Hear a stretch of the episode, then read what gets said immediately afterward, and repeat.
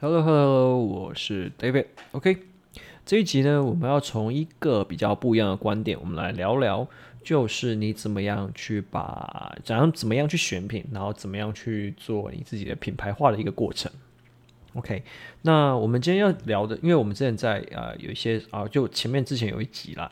就是在提供说，呃，我可能这边在看的一些美国他们。呃的 source，然后就是我分享，就是一些啊、呃、网站嘛，跟一些就是专家，应该说大卖啦，就是一些资源有提供出来。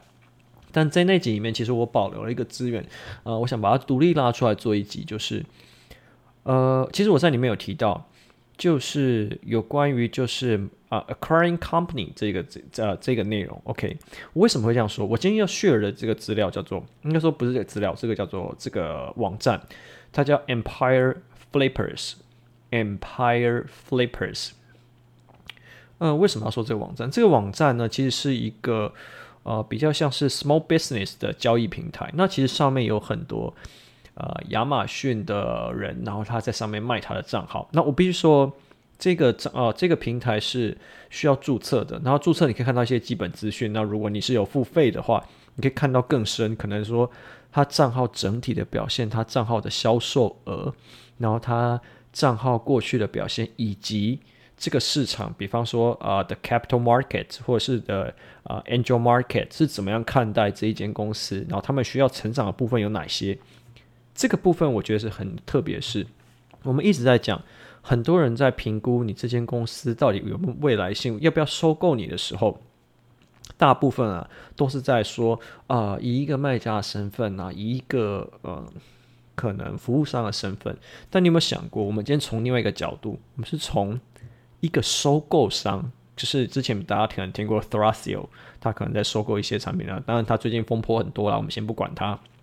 可是这个市场就是他等于是在呃交易一些亚马逊账号，然后他会告诉你说，呃，对于一些资本方来说，他怎么样看待这个产品，然后他会把一些资本方他们在看待这个 business 成不成功的一些资料贴出来。比方说，他会把啊、其实我不晓得他这资讯是怎么知道的，就是这个这个很很神奇的部分哦。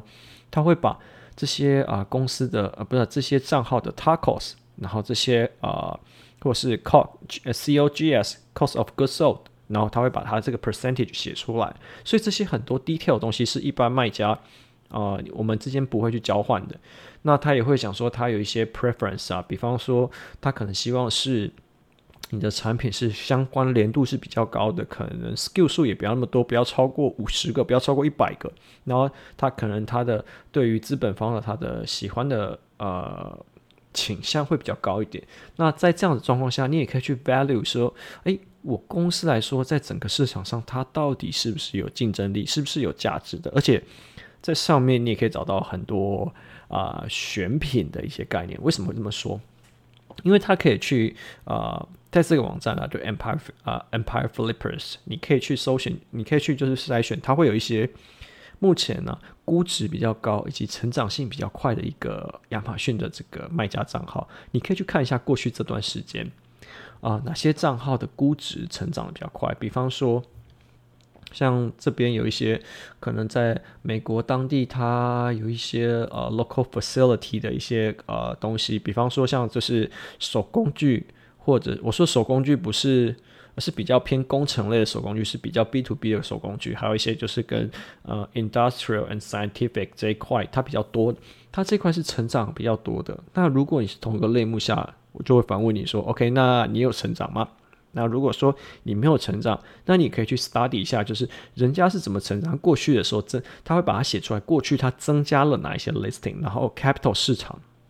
是怎么样看待这个品牌，以及怎么样去帮这个品牌做估值？那他也会把他说他过去这段时间呢，平均每个月的销售额都写出来。所以这也是你可以上网去上这个网站，你去找找看你的竞争对手有没有在这个网站上。那如果是他有在这个网站上，你就可以抓出他的估值，哎，他的销售额是多少？或者你对标的竞争对手，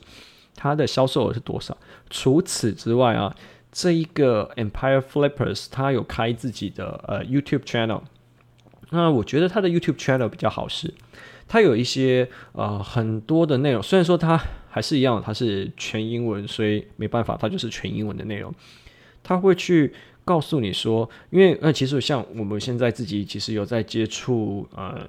其他的就是品牌收购商，那我们的做法是在两年内每一个季度会去 review 我们自己的 performance，然后他在每一次 review 我们的 performance 的时候，他会去给一个呃建议书，那给一个建议书之后，然后我们出来，我们就是可能要。啊，可能就是要 make progress 嘛，就是我们就是要持续前进嘛。那当然，他会提供一些啊资本方他们的建议以及他们的一些 source 给我们。比方说，像上游的呃采购供应商啦，如果你是什么类目的话，那他会去协助你去串接一些资源，他会帮你把它串起来。所以说，他们基本上是比较是用啊资本市场的角度、天使投资人的角度，我今天要怎么样去帮助一个企业达到一个品牌化，还有就是产品选品的这个过程，以及去做供应链优化的这个过程，这个完完全全就会跳出了，就是说我们在卖家的市场里面，我们在彼此啊、可能。在这边互相交流的一个范畴里面，所以我觉得这个是一个蛮特别的角度。你可能从来没有思考过，假设从这个角度去看你自己的公司的话，你的公司可能有很多是可以帮助，或是啊，有很多是可以被啊，应该说有很多可以成长的地方，可能是你其实是忽略的。比方说，其实呃，为什么在亚马逊的市场里面，这些公司的估值会被看看来比较高？我我举一个实例来说好了。以他们现在市场来说，他们看好 VR 跟呃环保这两个这两个议题，所以在这个两个议题上，他们估值当然会比较高。那如果你想要在环保这边有摸上边的话，他就会提供，假说他培训你的你的产品可能是来自于哪哪些地方，他可能会要求，也不是说要求，他可能会就是建议你，或者说提供给你一些 source 去其他地方，你可以去其他地方采购，然后